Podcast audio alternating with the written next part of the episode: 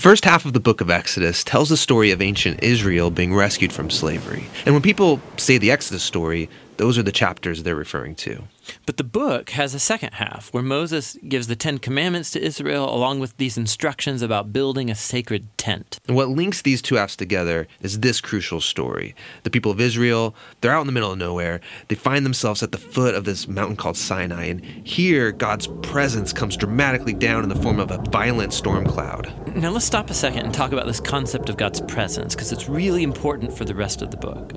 At the beginning of the Bible, in the Garden of Eden, humanity was in God's presence presence. They had this close relationship with him, and it was good. But humanity rebels, and the relationship is fractured, and access to God's presence is lost.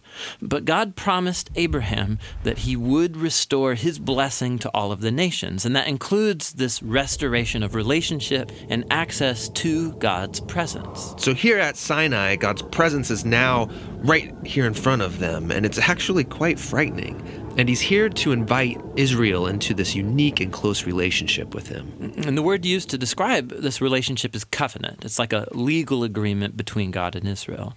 And it's unique because up till now, God hasn't asked Israel to do anything in return, just to trust him. But here on this mountain, God is going to ask Israel to do something a lot of things actually. He gives them a whole set of laws. That it includes the Ten Commandments, and if they obey these commandments, they will become the people who will represent God to the nations of the world. Like a priest would. Yeah, in fact, that's what God calls them to become a kingdom of priests. And this is all connected back to the promise to Abraham that his family would become a blessing to the nations. Okay, but obeying these laws is going to be difficult because there's a lot of them, and they set a really high standard. Though, if you think about it, I mean, of anybody in the world who should be able to do it, I mean, it's these people who experienced firsthand God's grace and His power when He rescued them from slavery. And, and they agree to obey the terms, but then they refuse to go into God's presence because it's, well, it's still a bit frightening. And since the people won't go up, Moses goes up to the mountain by himself to meet with God. But God still wants to be with all of his people. And so he says, okay, if the people won't come up here to me, I'll come down off this mountain to be with you all. And that's why he orders Moses to build this elaborate tent as a place where God's presence can be among his people. And that's why the next thing we get is seven chapters of extremely detailed architectural blueprints for this tent. It's really, really really long. But every detail is important and has some kind of symbolic value. For example, there's all this Garden of Eden imagery inside the tent. And it's to remind you that when you're in the tent, you are in God's presence. Then we get another six chapters describing how they built the tent, which is really just repeating the same blueprints word for word. Now let's back up because before the tent is finished, there's this super important story. Moses is coming off the mountain with the Ten Commandments and the blueprints in his hands, and he finds Israel breaking the first two commands of the covenant. Don't have any other gods before me, and don't worship idol statues. Right. And so here we are. Immediately after agreeing to the covenant, they're throwing this ritual party. They're worshiping an idol. And so God says to Moses, You know what? This is, this is not going to work. I should just wipe these people out and start over with you. But Moses reminds God of his promise to Abraham and pleads with God to spare them, which is a really weird conversation. Why would God need to be reminded of something. Yeah, it does seem odd. But this dialogue is inviting us into God's experience of grief and pain due to Israel's actions. And he really could walk away. But instead, this God chooses faithfulness to his own promises, even though he knows it's going to cost him. So we come to the end of the book. The tabernacle's built, God's presence comes down off the mountain to fill it, and in the final scene, Moses goes to enter the tabernacle to be in God's presence. But he can't he's actually not able to go inside, and that's how the book ends. Why can't he go in? That was the whole point. So, when Israel worshiped the golden calf, it was like a slap in the face to God's faithfulness. And so, Moses can't just waltz into the tent like everything's just fine. There's a deeper problem still in this relationship. Will they ever be able to fix the relationship and go into God's presence? Well, that's what the next book, Leviticus, is all about. Good morning.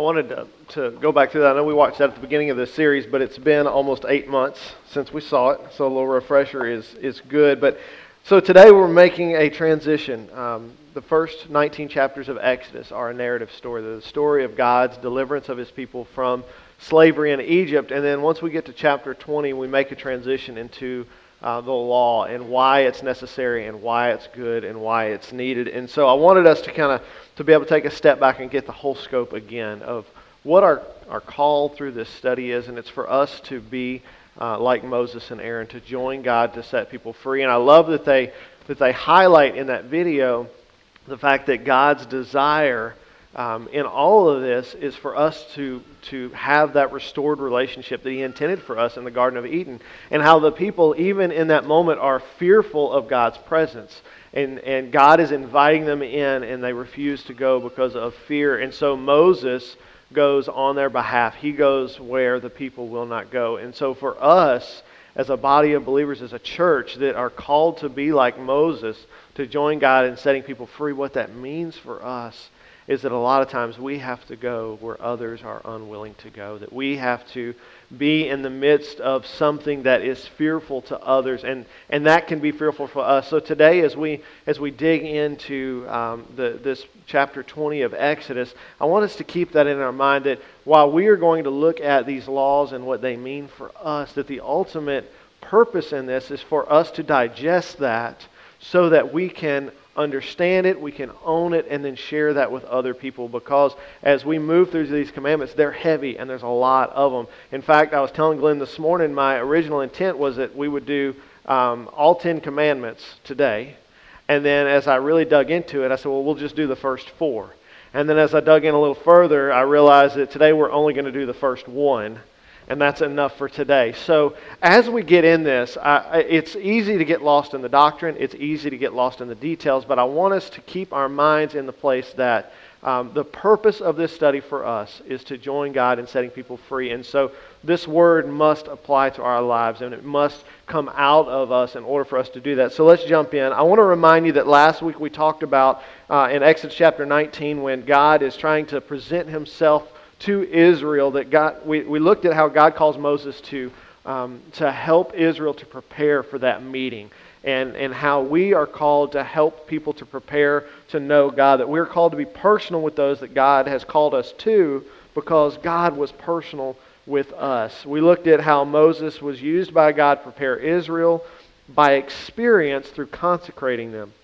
We applied that concept to the relationships that God has given us and considered the fact that God uses us to prepare those people to experience Him. And then we talked about the necessity for authenticity and for vulnerability in our lives and also in the conversations that we have, and how those two things usher in being known and, and knowing others in a way that is beyond superficial, that's beyond shallow, a way that, that most people don't experience. Uh, and then lastly, we talked about the, the idea that we cannot lead somebody somewhere that we have not been before, that we can't give directions to a place that we have not visited. And, and we looked at how, as believers, we cannot join God to, to bring people to a freedom that we haven't yet experienced. And so that's where I want to start us with today. I read a devotion yesterday morning, and it's, it's Oswald Chamber. If you read it yesterday, this will be um, review for you, but and it's a little bit long, but hang in there with me because I believe that it it really sets the stage for what God wants to communicate today. Oswald said this. He said the golden rule to follow to obtain spiritual understanding is not one of intellectual pursuit, but one of obedience. If a person wants scientific knowledge, then intellectual curiosity must be his guide. But if he desires knowledge and insight into the teachings of Jesus Christ, he can only obtain it through obedience. If spiritual things seem dark and hidden to me, then I can be sure that there is a point of disobedience somewhere in my life. Intellectual darkness is the result of ignorance, but spiritual darkness is the result of something that I do not intend to obey. No one ever receives a word from God without instantly being put to the test regarding it. We disobey, and then we wonder why we are not growing spiritually. Jesus said, If you bring your gift to the altar, and there remember that your brother has something against you, leave your gift there before the altar and go your way. First be reconciled to your brother, and then come and offer your gift. He is saying, in essence, don't say another word to me. First, be obedient by making things right. The teachings of Jesus hit us where we live. We cannot stand as impostors before Him for even one second. He instructs us down to the very last detail. And the Spirit of God uncovers our spirit of self vindication and makes us sensitive to things that we have never even thought of before. When Jesus drives something home to you through His Word, don't try to evade it. If you do, you will become a religious impostor. Imagine the things you tend simply to shrug your shoulders about. Examine those things. And where you have refused to be obedient, and you will know why you are not growing spiritually. As Jesus said, first go. Even at the risk of being thought of as fanatical, you must obey what God tells you. So, this idea of our obedience, this idea of not being able to lead someone where we have not yet gone, has been with me all week because it's paramount for us. Up until this point in our text, it's been a narrative. It's been the story of God freeing Israel, but now the focus is on the covenant that God is making with his people so that he can restore the relationship that he intended for us to have. And so as we look at these commandments today, specifically at the first commandment, it is so important for us to understand that if we are not abiding in these commandments, if they are not a part of who we are in our relationship with the Holy Spirit, that we cannot free people. Because if we are not living up to this standard that God has set for us, then we are not representing Him. We are representing something else. So let's look in Exodus chapter 20. We're just going to look at the first three verses today. And God spoke all these words, saying, I am the Lord your God, who brought you out of the land of Egypt, out of the house of slavery. You shall have no other gods before me. So it's not a lot of text today, but there's a lot in there. God is saying this to Moses to repeat to the people. And, and as Russ talked about when he, when he first introduced this book, Exodus, for us, uh, in our Exodus class, he talked about how this verse 2, when God says, I am the Lord your God who brought you out of the land of Egypt, out of the house of slavery, that this is a definitive statement in the Bible because God is making a claim upon his people. He is saying, I have the right to have authority over you because of what I have done for you. This was a, a common theme in that culture that when a king would come in and take over a region, he would make a statement like this and say that I am your king, I am your ruler because of these things that I have done. So this language for Israel is very familiar. And God is making a statement to them, but also to us, that He is our God. And as I studied this this week, this is the idea that God brought to my mind. It's this idea that God shares His identity with those who claim Him. By delivering Israel, God tied them to His identity. And when we think of the people of Israel, um, we immediately think of God because of what He's done for them. And, and the reverse of that idea is also similar. That from this point forward, anytime anyone in that region mentions the name Yahweh, mentions God, Israel comes to their mind because of the way God has delivered them, because of the things that God has done in their life. They are synonymous with one another. And the same is true for us. As a church, not the gathering place, as the church globally, when people hear the word Christian, they have an idea that is associated with them about who God is. And the ramifications of that is staggering for us as believers. Consider those ramifications. This idea that, that what we do and what we say tells people about who God is. And it's become very apparent why it is so important to God that we become holy. We talked about last week that the purpose of these commandments is not to give us a list of to dos, but it's this idea that we are not holy. And the law points that out.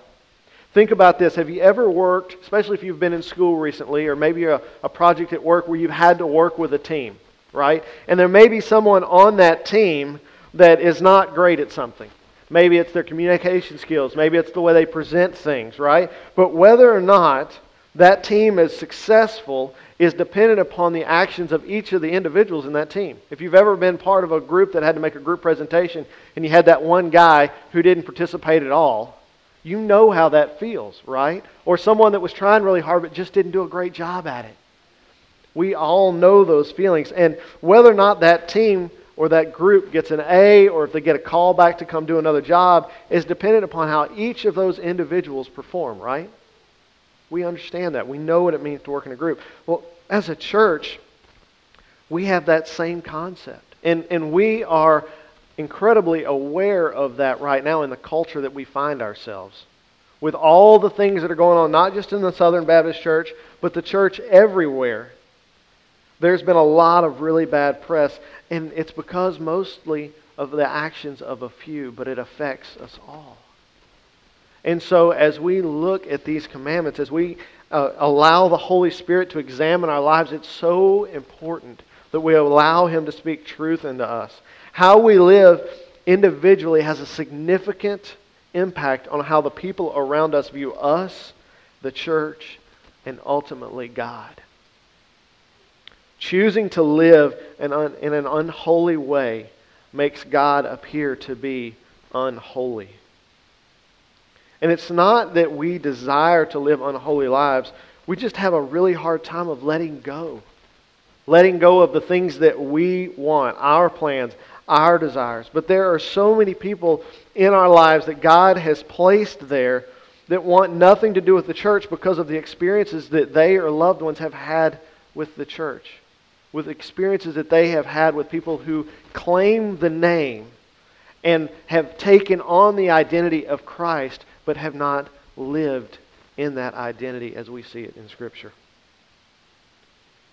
Part of our call as a people that's going to join God to set others free is to share the truth about who God is, not just with our words, but with how we live our lives, how we make decisions, the priorities that we set communicates the truth of who God is.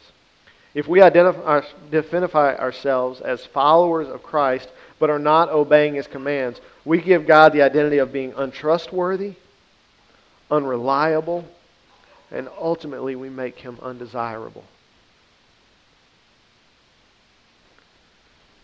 Have you ever considered that your life, identified as a believer, could impact the world around you for either good or bad? I don't know about you, but that's a heavy weight. And it's important that we consider it. Listen, we all know people in our lives that have caused disgust towards the identity of Christ. Look at with in Matthew 23 verses 1 through 15. Jesus addressed such an issue. And Jesus said to the crowds and to his disciples, "The scribes and the Pharisees sit on Moses' seat." So do they deserve whatever they tell you, but not the works that they do? For they preach, but they do not practice. They tie up heavy burdens, hard to bear, and lay them on people's shoulders, but they themselves are not willing to move them with their finger. They do all their deeds to be seen by others, for they make their uh, broad and their fringes long, and they love to place of honor at feast and the best seats in the synagogues and greetings in the marketplaces and being called rabbi by others. But you are not to be called rabbi, for you have one teacher, and you are all brothers. And call no man your father on earth, for you have one Father who is in heaven. Neither be called instructors, for you have one instructor with Christ. The greatest among you shall be your servant. Who exalts himself will be humbled, and whoever humbles himself will be exalted. But woe to you, scribes and Pharisees, hypocrites! For you shut the kingdom of heaven in people's faces, for neither you neither enter yourselves nor allow those who would enter to go in. Woe to you, scribes and Pharisees, hypocrites, for you travel across the sea and the land to make a single proselyte. And it, when he becomes a proselyte, you make him twice the child of hell as you are. Listen, the way that we live as identifiers of Christ forms the opinions of others about the truth of who God is. Now, listen, the Holy Spirit is a lot bigger than we are. And while we make mistakes and we make we form opinions in other people's lives, the Holy Spirit is able to overcome that. And I want to recognize that today. But I don't want to downplay how important it is for us as believers to walk daily with the Lord and to represent Christ for who he is. Look, the Pharisees were all about trying to fix everyone else's sins, but they were unwilling to consider their own. And as image bearers of Christ, as, as followers of Christ, we must be holy and we must obey his, his commands because that informs the people in our lives about who God is. That's the handles that they have to hold on with of, of the idea of God. And look, we are all very aware of the fact that we are utterly incapable of either sanctifying or obeying in our own power. We must rely on the power of the Holy Spirit for both our righteousness and the desire for obedience. The, this fact doesn't negate our need for the law, though. God needed to set the standard so that we would have a hard and fast understanding of what it means to be in relationship with a holy God. The law was necessary. It was necessary because God was saying, in order to have this relationship, you got to live up to this. By God identifying himself as our God, he requires that we are a holy people. Not only does he demand it, but he provides the only way for it to happen. And he gave it to us through the death and the resurrection of Jesus. So, why does all this matter? If God makes a requirement uh, and then he fulfills it himself, why are we concerned? Why are we even involved? It matters because it reveals to us and to the world the incredible love that God has for his creation. It says to the world, God created us, and then we messed it up, but God loved us enough that he said, Look, I know you made a mess of this, but let me fix it because I love you. God remembers. That is the, the theme of Exodus, that God remembers his people. He remembers that he created us to enjoy him. And just like we as parents will do anything that is necessary to take care of our children, God has the same view for us. He says, Look, it doesn't matter the things that you've done, I love you anyway. God looks at us through the lens of the law but he also looks at us as believers on this side of the cross through the lens of Jesus. And he says, Look, I know you've made mistakes, but my grace covers that. The work of Christ on the cross does that. So, that's verse 2. Verse 3. God says, You shall have no other gods before me. God's preeminence must be recognized. God's preeminence must be recognized in Near Eastern cultures, having many gods was the norm. And so, by God declaring himself as the only God, it would be odd for people in those cultures to have that idea in their mind that there could be only one. And a common misunderstanding for, of, of, that we have of early Israel is that they were monotheistic, that they only had this one God for the whole time. But remember, they lived in and around cultures that had many, many gods. They had spent over 400 years in Egypt, which we all know had many, many gods.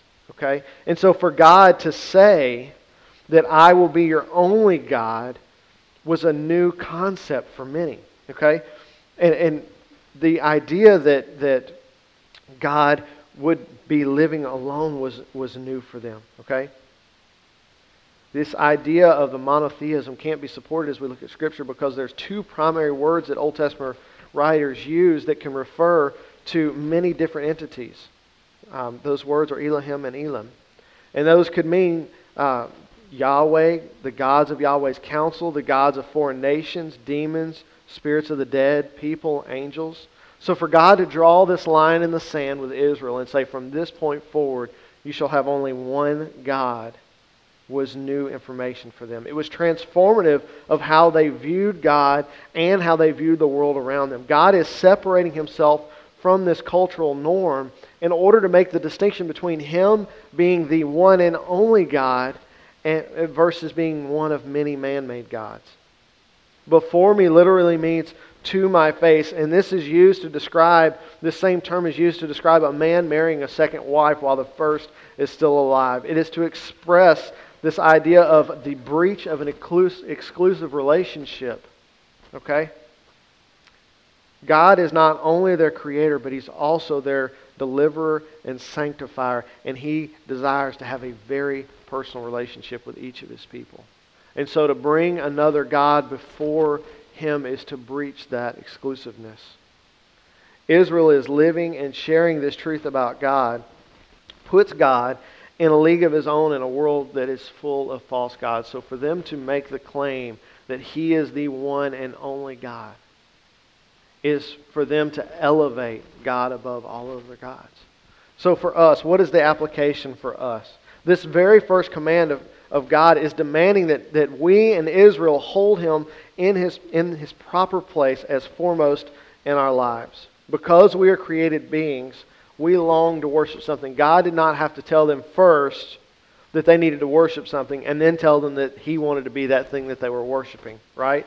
It's in our nature, it's in our DNA to worship. And God is telling us that He is the one to be worshiped. Not worshiped first, worshiped exclusively with no exceptions. So the application, okay? This command not only sets God apart from idols, but it also sets Israel apart from other people. When we say to the people in our lives that the thing that is most important to us is God and God alone, we are setting God, we are elevating Him above the cultural norms that we live in. Because if we think about our culture, if we think about the American dream, if we think about the things that we typically place in importance in our lives, if we're honest for our culture, it's not God. He is not preeminent. God's nature, expressed through his commands and obeyed by his people, reveal a very different life than was the cultural norm. Okay, that's true for Israel and it's true for us. If, if we're considering joining God, we must consider where we're joining him to lead people to. And if God is not the most important thing in our lives, what we are leading them to is not God. Are we declaring the nature of God by uh, about who he is by the way that we live, by the things that we choose to obey? Do the priorities in our life communicate to the people around us that we have made him God above all things? Or do the other things in our life? What do we talk about the most? What do we spend our time on? What do we think about? What are the resources that we're using? And how do those communicate what we're worshiping? And, and look, we know that statement's coming, right? We've all we've heard enough lessons about the Ten Commandments that you know when we talk about God being the most important things in our life, that it's going to come down to this this moment that we've all experienced at some point in camp where the person that's up on the stage is going to say, Okay, God's got to be the most important thing in your life. So anything that's not God, you got to get rid of it. And what that leads to typically is junior high and high school kids throwing away all their secular CDs. All right, right? And then that lasts for about two weeks and then you get tired of not being able to listen to Kid Rock anymore because Amy Grant is wore out, and you're just going to go right back to it, right?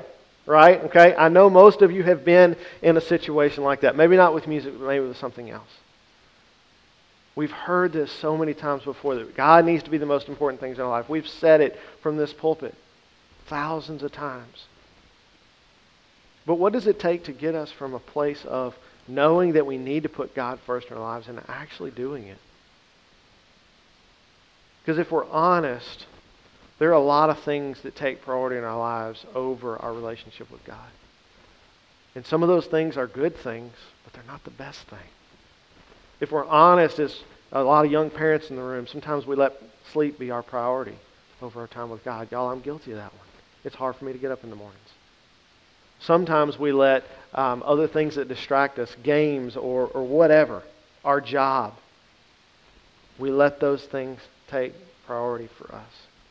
Growing up in the Bible Belt, we've, we've heard all these teaching about the Ten Commandments. And I don't know about you, but when I think of the Ten Commandments, my mind immediately goes to Charles Heston. Raise your hand if you don't know who that is. All right, I'll, in, I'll introduce you guys. 1956 Moses movie. Okay, Charles Heston. That's who that old the old white guy that played Moses. Why doesn't it stick? Why is it so hard for us to live under this commandment? To make God the priority in our lives? Same reason that it's hard for us to live under any of them. Because there's sin in our lives. When we try to fulfill the law under our own power, we always come up short. Which, ironically, is the whole point of the law. It's to say, you can't do it. I can't do it. You can't do it. We feel guilty for falling, and then we recommit ourselves to God in order to feel better about ourselves and to, to prove to God that we're better than we are. And we work really hard at it, and then we fail, and then we feel guilty, and we start the cycle all over again. And the whole time, God's saying, You're missing it. I didn't write these laws because you could live up to it. I wrote them to, to point out that you can't. And that, that I wanted you to see that there's a problem here. And, and by the way, I, I'm, I'm going to fix it. I'm going to take care of the problem.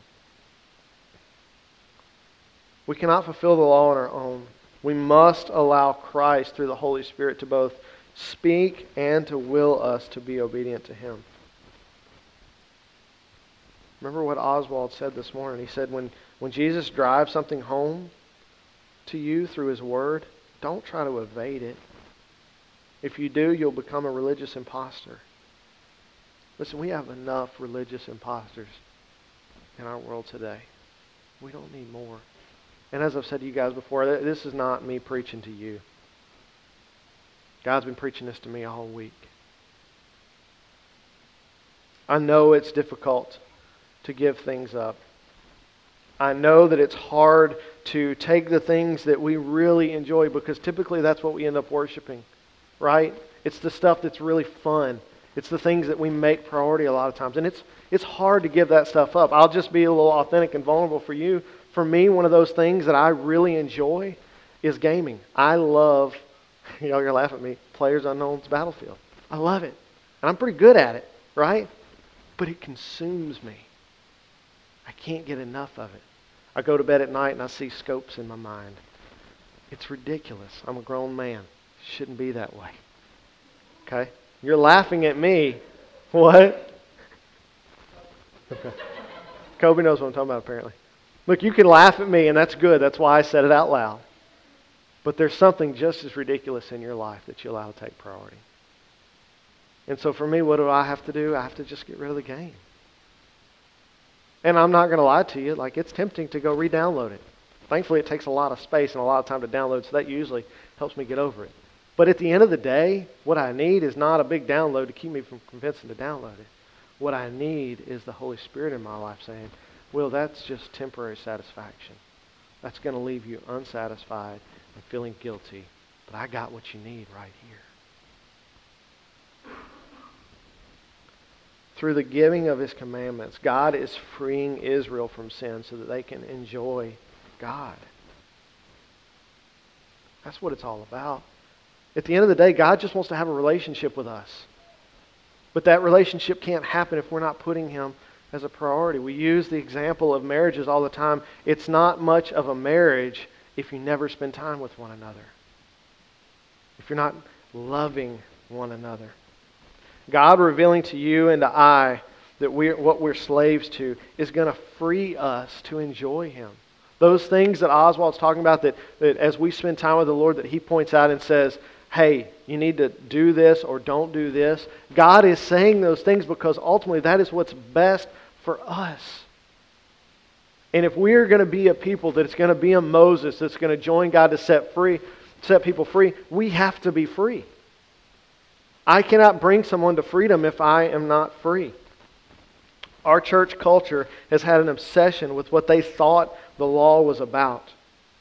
It has been assumed by so many that by focusing on the law we can become righteous, and that is not the truth.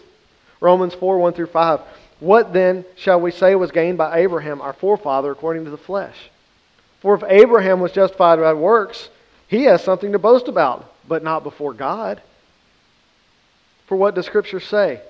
Abraham believed God, and it was counted to him as righteousness. Now, to the one who works, his wages are not counted as a gift, but his due. And to the one who does not work, but believes in him who justifies the ungodly, his faith is counted as righteousness. The law is there simply to show us that we're slaves to something. That there's something in our life that has enslaved us.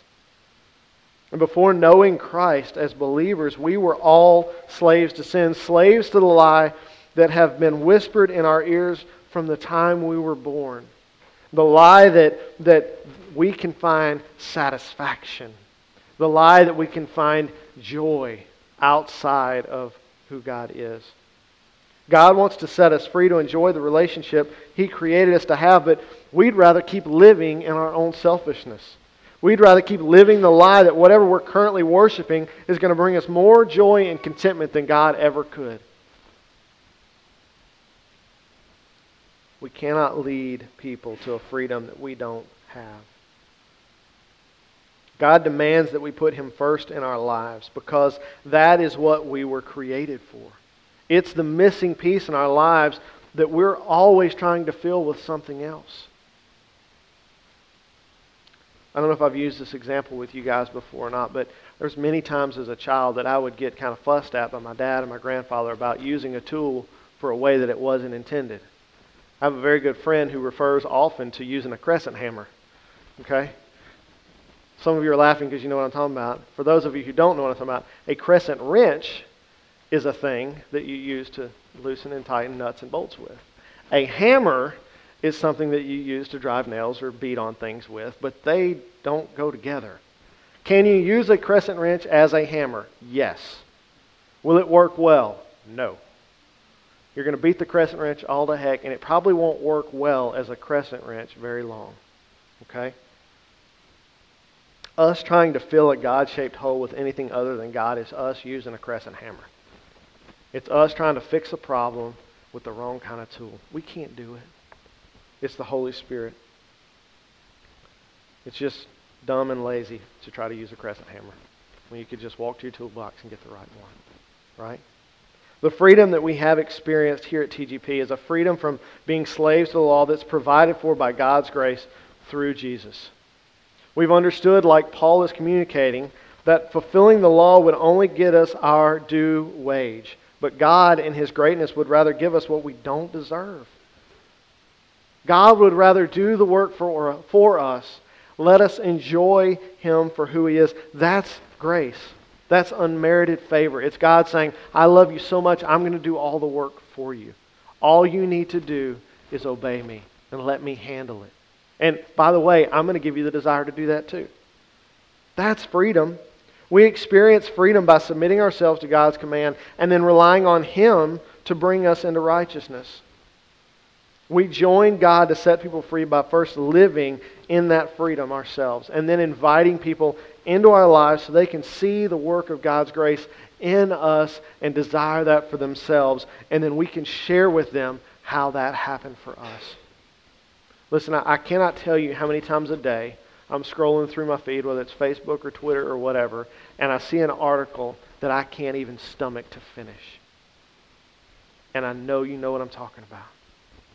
Our world is consumed with sin. And some of it is horrific. This idea matters because we are surrounded by people who are in desperate need of God. And the way we choose to live matters to them.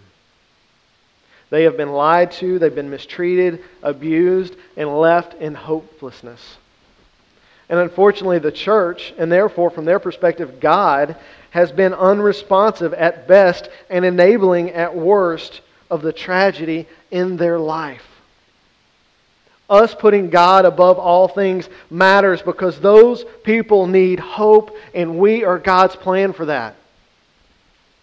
And when we spend our lives putting things that are not God in God's place, we are leaving those people out to dry. If we are claiming Christ as our identity but living for ourselves, we are sharing a false gospel. The way we live, the decisions that we make, and the words that we speak uh, are of eternal importance to the people that God has put in our lives. We must allow God to permeate every part of our lives and be preeminent in them. We must allow the Holy Spirit to speak into our lives and then follow his leading. Christ is the only hope that any of us have, and Christ is certainly the only hope that those that are experiencing tragedy have. When Moses is standing before the people and they are trembling in fear for God, and Moses goes on instead, that is who God is calling us to be. People are fearful of who our culture has communicated that God is. And God is, is asking us as a church to join Him in showing people by going in advance that He is a good God, that He cares, and that they matter to Him. God makes this statement in the beginning of this chapter. He says, I am your God and you will be my people. Let me read that so I might get it right.